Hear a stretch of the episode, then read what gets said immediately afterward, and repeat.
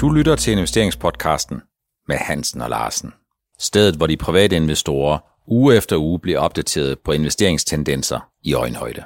Velkommen til afsnit 38 i investeringspodcasten med Hansen og Larsen. Vi skal i dag tale rigtig meget om det amerikanske valg i lyset af covid-19, og så kommer vi også til at tale en hel del om den dyre opjustering, som Novo Nordisk de lavede, og det lyder måske lidt mærkeligt, men ikke desto mindre, jamen så har det været sådan, at i kølvandet på den opjustering, som Novo Nordisk kom med den 8. oktober, jamen så mistede investorerne faktisk de efterfølgende tre uger cirka 100 milliarder kroner. Det kommer vi meget mere tilbage til. Men Helge, velkommen til. Tak. Amerikanerne de har stemt. Vi ved ikke, hvem der har vundet. Uh, Trump, han, uh, han mener, vi skal, man skal vøjte uh, optællingen af de sidste, og så bare sige, at han ligger foran i de sidste 4-5 afgørende svingstater, og ja, skal vi ikke bare erklære victory? Sådan kommer det selvfølgelig ikke til at gå. Nej, altså jeg må sige, at øh, han har jo været ude og melde, at nu, nu skal man jo stoppe øh, optællingen af brevstemmer, og det vil han gå til højesteret med og sådan noget. Så det cirkuset, det fortsætter jo, ligesom vi har været vant til med ham. Ikke? Ja. Så, men der kommer forhåbentlig en af, afklaring på det inden længe. Ja, det gør der sikkert. Der kommer sikkert en afklaring. Det er ikke sikkert, at den kommer i formiddag. Det er ikke sikkert, at den kommer i løbet af i dag. Men det kan godt være, at den kommer inden for de næste 24 timer under alle omstændigheder. Har det viste sig at være, dødt, øh, at være dødt løb. Det viste sig at være væsentligt tættere på. Det viste sig, at hele verden, som ønskede sig en Joe Biden endnu en gang, øh, har været mindre objektive og mere analyseret tingene med deres følelser og fornemmelser. Og det viste sig endnu en gang, at den her, de her stille Trump-stemmer, jamen de er jo øh, ret udbredt i USA. Ja, det er det, og jeg tror, der er rigtig mange øh, øh analytikere, ikke kun i USA, men altså også over resten af verden, som egentlig talt ikke har forstået, hvad det her meget sammensatte land er. Så mange øh, for, mennesker, der kommer forskellige steder fra i verden mm. og havnet i USA, hvordan det, de egentlig talt tænker og mm. agerer i deres hverdag. Og hvor meget det egentlig talt betyder for mange af dem her, at øh, de får altså en løncheck hver måned, og så er der ikke mere, hvis der ikke er mere arbejde. Mm. Og det tror jeg virkelig, Trump han har profiteret på os denne gang. Altså han... Øh, og ja, han er, han er god for økonomien, mener de. Mm. Selvom vi har også, også to har snakket om, at Biden er lige så god, når det kommer ja. til stykket. Men, men, men jeg tror faktisk, mange har stemt med penge på også denne gang. I virkeligheden så kan man jo sige, at selvom uh, hele den, uh, den frie verden, hvis man kan sige det sådan, faktisk har udråbt Joe Biden som vinder lige indtil i dag, jamen så kan man jo sige, at det, at Joe Biden ikke kommer særlig stærkt ud, uanset hvem der ender med at blive præsident, det er vel også et udtryk for, at Joe Biden han er et, øh, et, hvad skal man sige, et nødvåben. Han er ikke førstevalget. Han er ikke den stærke demokratiske præsident, som demokraterne de har ønsket sig. Nej, altså vi kan sige, at vi har jo så for mange gode, dynamiske politikere i USA, og så mange dygtige erhvervsfolk og, alt muligt. Ja. Og så skal vi se på en præsident, der er så langt op i årene, øh, og som snubler så meget over ordene, næsten lige så meget som jeg selv gør, men jeg er jo heller ikke politiker. Øh, øh, Altså, jeg tror, at man som vælger kan være bekymret. Skal vi stemme på en mand op i den alder, og så tænke på, hvad sker der om to, tre, fire år med ham? Har han så pondus nok til at gå ud og banke kineserne og sætte Europa på plads og alt, hvad de nu har lyst til derovre fra? Vi er godt i gang med afsnit 38 i investeringspodcasten med Hans og Larsen. Husk fortsat, at adressen er investeringspodcasten snablag.dk, hvis det er sådan, at I har nogle bidrag og nogle idéer til, hvad det er, vi de kommende afsnit skal brede ud til så mange som overhovedet muligt. Uanset om det bliver Trump eller det ender med at blive Joe Biden, der bliver den næste amerikanske præsident, så er det vel her og nu realistisk, Helge, at vi ikke får et politisk flertal. Det vil sige, uanset om vi har en kransekagefigur, der er demokrat eller republikaner, jamen så er det sådan, at der hverken kommer til at være med stor sandsynlighed et øh, absolut republikansk flertal i de to kammer, der kommer heller ikke til at være et demokratisk flertal med stor sandsynlighed. Og det betyder vel, at øh, vi fortsat hører meget til præsidenten, men det er ikke nødvendigvis sådan, at det forplanter sig til meget realpolitisk fortsættelse eller ændring. Nej, det er jo sådan, at magten ligger jo ikke hos præsidenten alene på øh, 90 procent af tingene. Det skal jo så trampes igennem alle mulige øh, øh, øh, steder, og øh, det bliver lige så mudret, som det har været hidtil. Altså hele det der hvad tror du, investorerne de siger, Helge? Vi ser her fra morgenstunden, der så vi, eller i løbet af natten, der så jeg, at de amerikanske aktiefutures øh, stak noget af steder igen. Forud for udsendelsen her torsdag, så optager vi jo onsdag, og det er onsdag formiddag, og, og der er stadigvæk early days. De amerikanske aktiefutures indikerede i starten, halvanden procent op i S&P 503 procent op i Nasdaq, så kommer markederne noget ned, fordi hmm, kan vide, om det nu bliver Hong, eller det bliver det ene og det andet, og i virkeligheden, så tror jeg, at markederne reagerer på den her stigende usikkerhed. Vi har ikke fået vidsthed om det. Men hvad, hvad, hvad, hvad tænker du, Helge? Hvad, ja, hvad siger investorerne? Jamen, jamen præcis. Altså, uanset om det har været Biden eller øh, det er Trump, så havde markedet været glad for, at der var kommet en afgørelse. Mm. Og nu står vi i den situation, som markedet markeder normalt ikke kan lide, at der er usikkerhed. Der er ingen afklaring. Øh, og øh, det gør jo, at øh, investorerne bakker lidt i et vist omfang. Øh, men jeg tror, selvom det trækker ud det her, så tror jeg faktisk, at vi får øh, nogle markeder, som siger, nå ja, det her skal trække ud, fordi det er jo sådan, det er. Mm. Øh, men lige nu og her, så er, reagerer markedet på den usikkerhed. Så Øh, lad os nu se. Øh, jeg tror meget, at det, der skete i nat, var, at øh, Trump lå til at, at sådan, lå virkelig pludselig til at, at kunne vinde det her. Mm. Og det gjorde jo, at øh, de her Nasdaq øh, futures, de steg, fordi at hvis Trump han vinder, så dem, der er lokomotiver, de store tech-selskaber, de skal så nok ikke splittes op, sådan som Biden gerne vil have det. Nej. Og det trækker jo op, og så skal der lukkes short i, i de her futures, ikke? så det kan lidt ekstra. Hvis vi kigger fire år tilbage, så var det jo sådan, at Donald Trump han var et fuldstændig ubeskrevet blad. Der den eneste, der i princippet var overbevist om, at Donald Trump han ville vinde, det var vel Donald Trump selv. Så endte det med, at Donald Trump øh, knockoutede Hillary Clinton, som også på daværende tidspunkt var væsentligt stærkere i sine egne tanker end i amer- den amerikanske befolknings bevidsthed.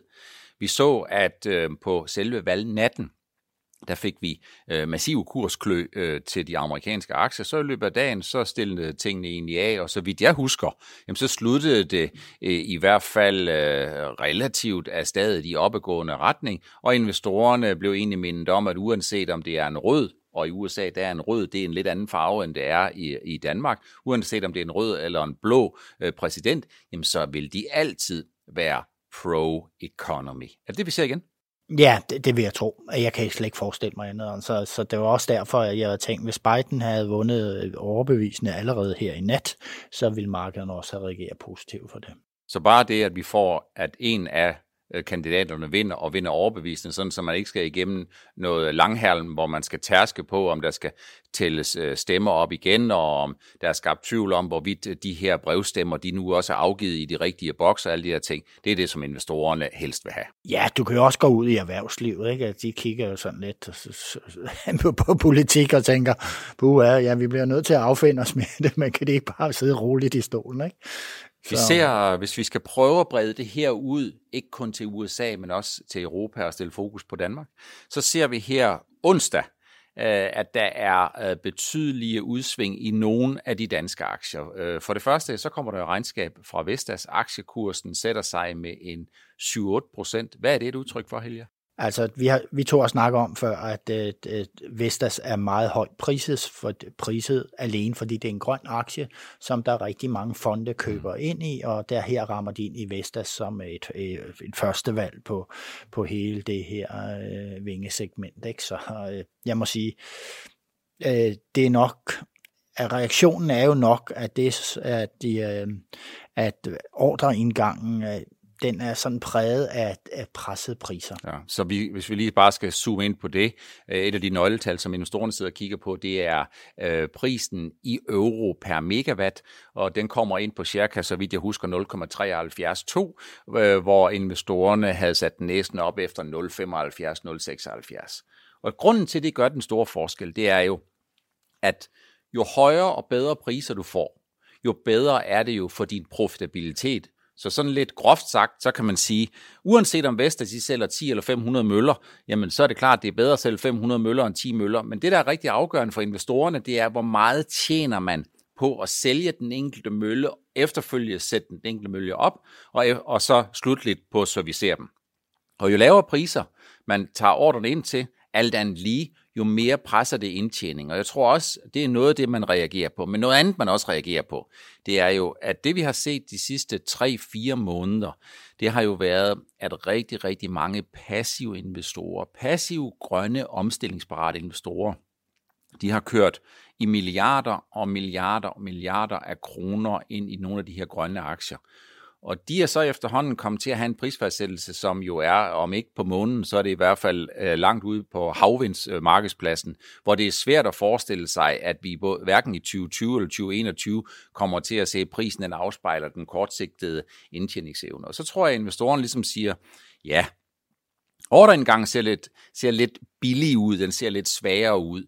Øh, og samtidig, jamen, så kunne udsigten til Donald Trump, det kunne nok ikke ændre den grønne omstilling, men det kan nok få nogle af de fonde, nogle af de mest momentumbaserede investorer, som på kortest sigt har pumpet flest mulige penge ind i nogle af de her grønne fonde til den grønne omstilling, det kunne måske ligesom til at sige, kan vide, om vinden den vender, om det vi får lidt modvind i stedet for medvind, og vi på kort sigt kan hente et bedre afkast nogle andre steder. Ja, lige nu og her har vi så den kombination, at uh, ordreindgangen der, og så priserne på den, og så uh, har vi det, at uh, Biden, det er måske tvivlsomt, om, om han bliver valgt. Og Biden var jo virkelig pro det, det grønne segment. Mm. Han har jo, kan man sige, meget af hans politik har han jo kopieret direkte, næsten copy-pastet fra, fra Trump, altså med hensyn til Kina og Europa og alt muligt andet. Men lige præcis det grønne er jo sådan unikt unikt for ham i den her valgkamp, at han har stået klimaet, det har han sat meget højt på dagsordenen. Og så kan man sige, kombinationen her til morgen for Vestas, den er ikke maksimal. så hvis man kan sige det sådan, det er vel, det er vel nok det samme, der gør sig gældende for Ørsted. Ørsted har også været en fuldstændig fantastisk, fænomenal udvikling de seneste måneder. Selskabet gør det godt, medarbejderne gør det, udviklingen er fantastisk, men vi har også rigtig mange passiv øh, investeringspenge, som kommer ind i den grønne omstilling, og der er ingen tvivl om, at der skal ikke så meget til på kort sigt for at ændre det der momentum. Og jeg tror, det, det er det, der gør, at vinden den ændrer sig også en lille smule, ændrer en lille smule hastighed og retning sådan på helt kort sigt. Det betyder ikke, at den grønne omstilling er aflyst på ingen måde. Det betyder bare, at investorerne de tager sig lidt et pusterum, og der skal ikke så meget til for at give nogle større bevægelser. Samtidig har vi også set noget andet helge. Øh, no, stiger 3,5% fra morgenstunden. Er det ja. også et udslag af det, som investorerne de ser ind i med hensyn til det amerikanske valg, nemlig at selvom alle amerikanske politikere, øh, med undtagelse af dem, der modtager store valgkampagnebidrag fra medicinalindustrien, gerne ser lavere medicinalpriser, jamen så, er det måske udtry- så er det måske indtrykket, at Donald Trump vil presse priserne mindre ned end det prispres, som demokraterne vil forsøge at give. Ja, det tror jeg helt klart. Altså, demokraterne har jo øh, har, øh, historisk haft meget fokus på det her område. Trump han redde jo ligesom med på den bølge også, og øh, har også gjort det til en del af hans valgkampagne, det her med, med lavere øh, medicinalpriser. Men vi har efterhånden sådan tænkt, og det tror jeg også lobbyen gør inden for medicinalsbranchen, ja, han snakker bare. Ikke? Mm. Altså, det, han, han taler bare, og hvad bliver det til? Ikke mm. noget, fordi det, det er så svært at komme igennem byråkratiet omkring de der høje medicinalpriser. Med hensyn til, at, øh, at Novo er faldet efter de kom med opjustering, så har det været min mening, at de har skulle faldet i takt med andre øh, farma- og biotech-selskaber, som har faldet herop til valget. Mm. For mig at se, så er det bare det, der er sket. Altså, øh, man, man vil gerne se en større opjustering, men man har været udsigter på, været nervøse for dels øh, Øh, fremtiden i 2021 som investor, men altså det skal også kombineres ligesom med det grønne med i relation til Vestas, at øh, man havde måske udsigt til, at Biden blev præsident. Mm. Så det er sådan set, øh, vi er snart op igen her, altså med dagens stigning, og, og man kan se, at øh, medicinalaktierne, de er ligesom en lidt sikker havn i de her dage, mm. eller med det, der er sket, med usikkerheden omkring valget derovre, så mm. øh, de har fået godt med vind i sejlene, medicinalaktierne her til morgen. Jeg kan godt tænke mig lige at skrue tiden lidt tilbage. Øh, skrue tiden tilbage og fokusere på Novo Nordisk. Den 8. oktober klokken cirka 18.40, så vidt jeg husker, det var en torsdag, øh, der kommer Novo Nordisk med en opjustering. Øh, det var en af de små, men den var der. Og en opjustering, den er jo en opjustering. Og det er faktisk sådan, at hvis man kigger øh, på reglerne i Danmark, eller den praksis, man har, så skal man faktisk komme med sådan en opjustering, hvis det er sådan, at et selskab, de ligesom siger, nu er vores forventninger, de er anderledes end det, vi tidligere har meldt ud. Det så vi faktisk efterfølgende også fra Danske Bank. Danske Bank opjusterede sine forventninger fra en forventning om et nettoresultat på minimum 3 milliarder til en forventning om et nettoresultat på 4 til 4,5 milliarder. Isoleret set, så kan man sige, opjusteringen for Danske Bank, den er meget lille. Den er meget lille i forhold til det forretningsomfang, Danske Bank har. Den er meget lille i forhold til det, hvor Danske Bank de gerne vil være med en indtjening, som måske snarere ligger på en 13-15 milliarder end 3 til 4,5 milliarder.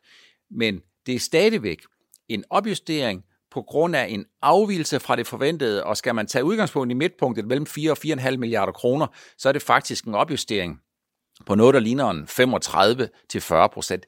Derfor kommer de her justeringer, men derfor er det ikke sikkert, at de her justeringer har en meget stor indflydelse på aktiekursen. Men specifikt i Novo synes jeg, der er en lille smule øh, at tage fat i. Novo opjusterede forventningerne. Aktiekursen steg dagen efter. Den steg fra 440 til 453. Øh, de øh, efterfølgende to dage, så steg den til 464. I starten af den her uge, eller måske i slutningen af sidste uge, der var den faktisk faldet med 11 procent fra 464, svarende til et formuetab, eller et værditab, eller et markedsværditab, eller hvad man kalder det, på 11 procent. Og det, selvom det er, at de er faldet på niveau med mange andre farmaselskaber, så er det vel alligevel et relativt stort fald, er det ikke, Helge? Jo, men man kan sige, at reaktionen på, fra, fra, da meddelelsen kommer i de efterfølgende dage, den var måske for stor. Mm. Øh, og så er der måske nogen, der vælger at sælge ud, for, og, er, er, er, fordi man, der, man mener, der kan komme lidt usikkerhed i markedet. Der var mm. også en masse teknik i den, den var sådan gået op over en modstandspunkt. Der kunne jeg faktisk se, at nogle af dem, som, som ligger trader øh, Novo-aktien, jamen de fandt det betimeligt at, mm. at, at sælge ud på den stigning, der kom der. Så jeg tror, der er mange ting i det, men altså, jeg har ikke på et sekund været bekymret over det fald, der har været, selvom det så umiddelbart stort ud fra faldet fra 464 og ned. Men øh, så prøv at kigge på Zealand Pharma, som er i, i, i samme branche, kan man sige, men er mere et biotech-firma, men altså, der blev høvlet godt igennem mm. her i oktober måned på, på de her pharma- og biotech-aktier. Mm i all fairness, så tror jeg, man skal sige, at Silen Farm er et mindre selskab. Ja, det må man jo nok sige. Men... Der er måske fra dag til dag meget mindre omsætning, og der er meget ja. mindre omsætning, så er det måske nemmere, ja. jeg kalder det ikke manipulere, men at bevæge aktien, hvis man skal af med 50 eller 100.000 ja, aktier. men hvis jeg sådan kigger ned over min liste af farmerselskaber, så oh, de så ikke godt ud i oktober. Nej. Ja, man kan sige, jeg har skrevet øh, noget om det inde på Nordnet-bloggen, øh, som det oftest er, hvis det er sådan, at vi diskuterer noget, eller hvis det er noget, som de private investorer synes er interessant at få en vinkel på, så gå ind på Nordnet-bloggen. Der kan der altid være en god mulighed for, at jeg har forsøgt at sende perspektivet, og i forbindelse med Novo Nordisk, jamen, så handler det jo om, at jeg har skrevet den lille opjustering, den dyre opjustering, som kostede 100 milliarder.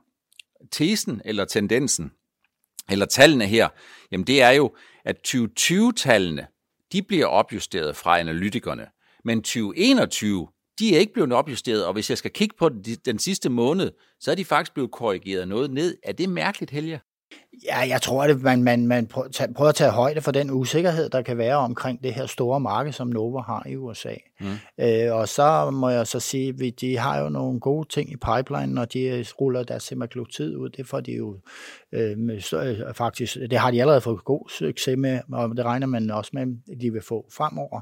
Men omvendt er der nogle af de der lidt ældre produkter, som har været storsælgere hos dem, som så falder lidt væk. Ikke? Så man kannibiliserer lidt på sit eget salg. Mm. Og det tror jeg faktisk, analytikeren har lidt svært ved at finde ud af at prise det ind. Så derfor er man lidt forsigtig, og det tror jeg også Novo med god ret selv skal være, fordi mm. vi har jo været ude fra før, hvor men der skal ikke mange øh, kvartaler til, hvis Novo kikser på, på, på sin øhm, øh, øh, guiding. Mm. Øh, det, det bryder man sig ikke om. Mm. Så jeg synes, det, de har klaret det fint her siden 2016-17 stykker, hvor de var lidt gale på den. Der kom vel øh, i 2016 to eller tre nedjusteringer. Først så nedjusterede de øh, en gang, så tror jeg, de nedjusterede to gange. Jeg tror faktisk i november måned, der tog de de langsigtede nedjusteringer ned og halverede dem fra en årlig vækst på 10% til 5%. Det var, det var en sej kamp, det var et dybt stød, og den sad meget længe øh, i investorerne. Ja, og så investorerne så jo, at Sanofi og andre, der var på det her område, de kunne jo godt finde ud af at justere ned, og de kunne godt forudse, hvad der skete i mm. USA.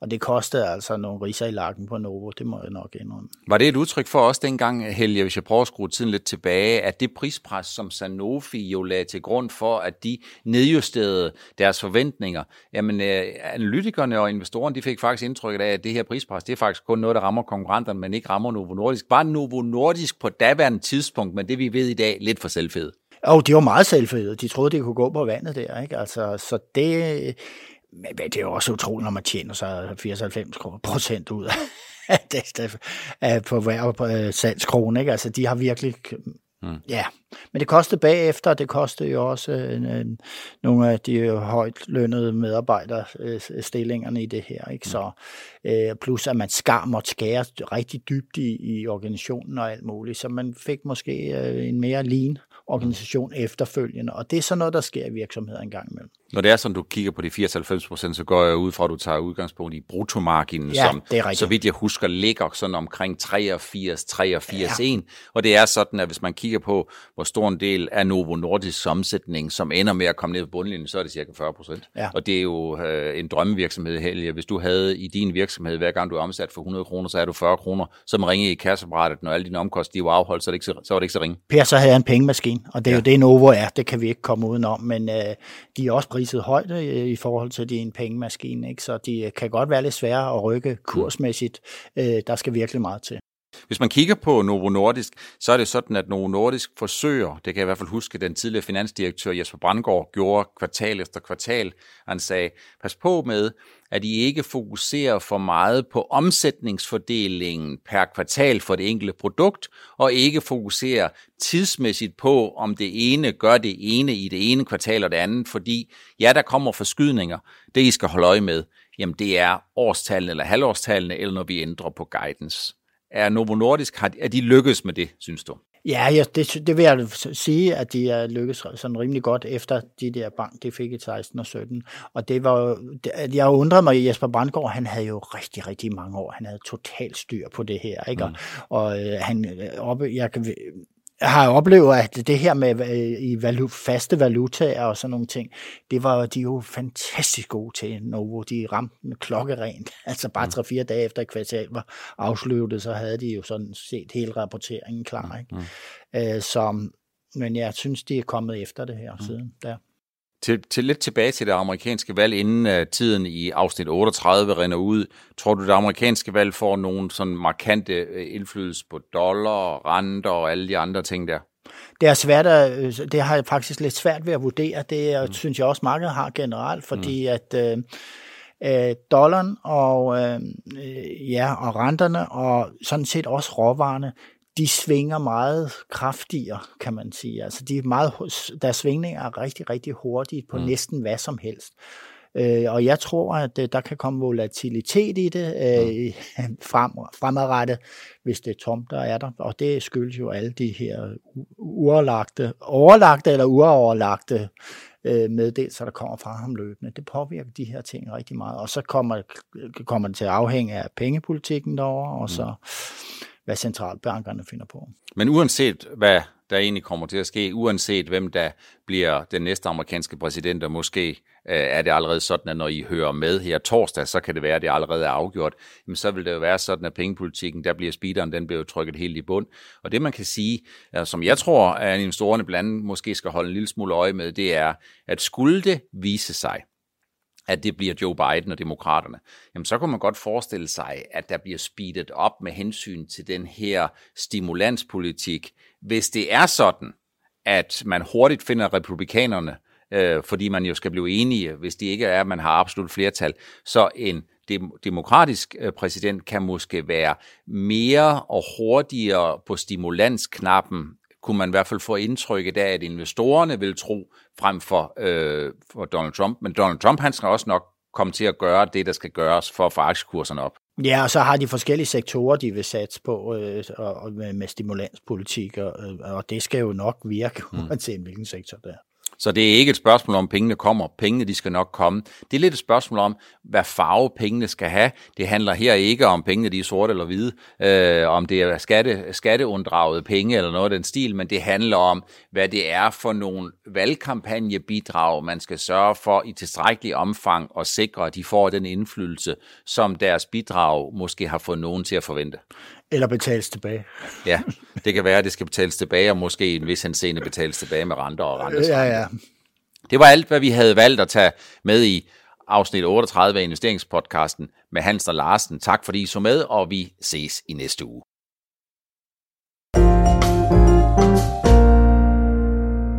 Du lyttede til investeringspodcasten med Hansen og Larsen. Vi ses igen i næste uge.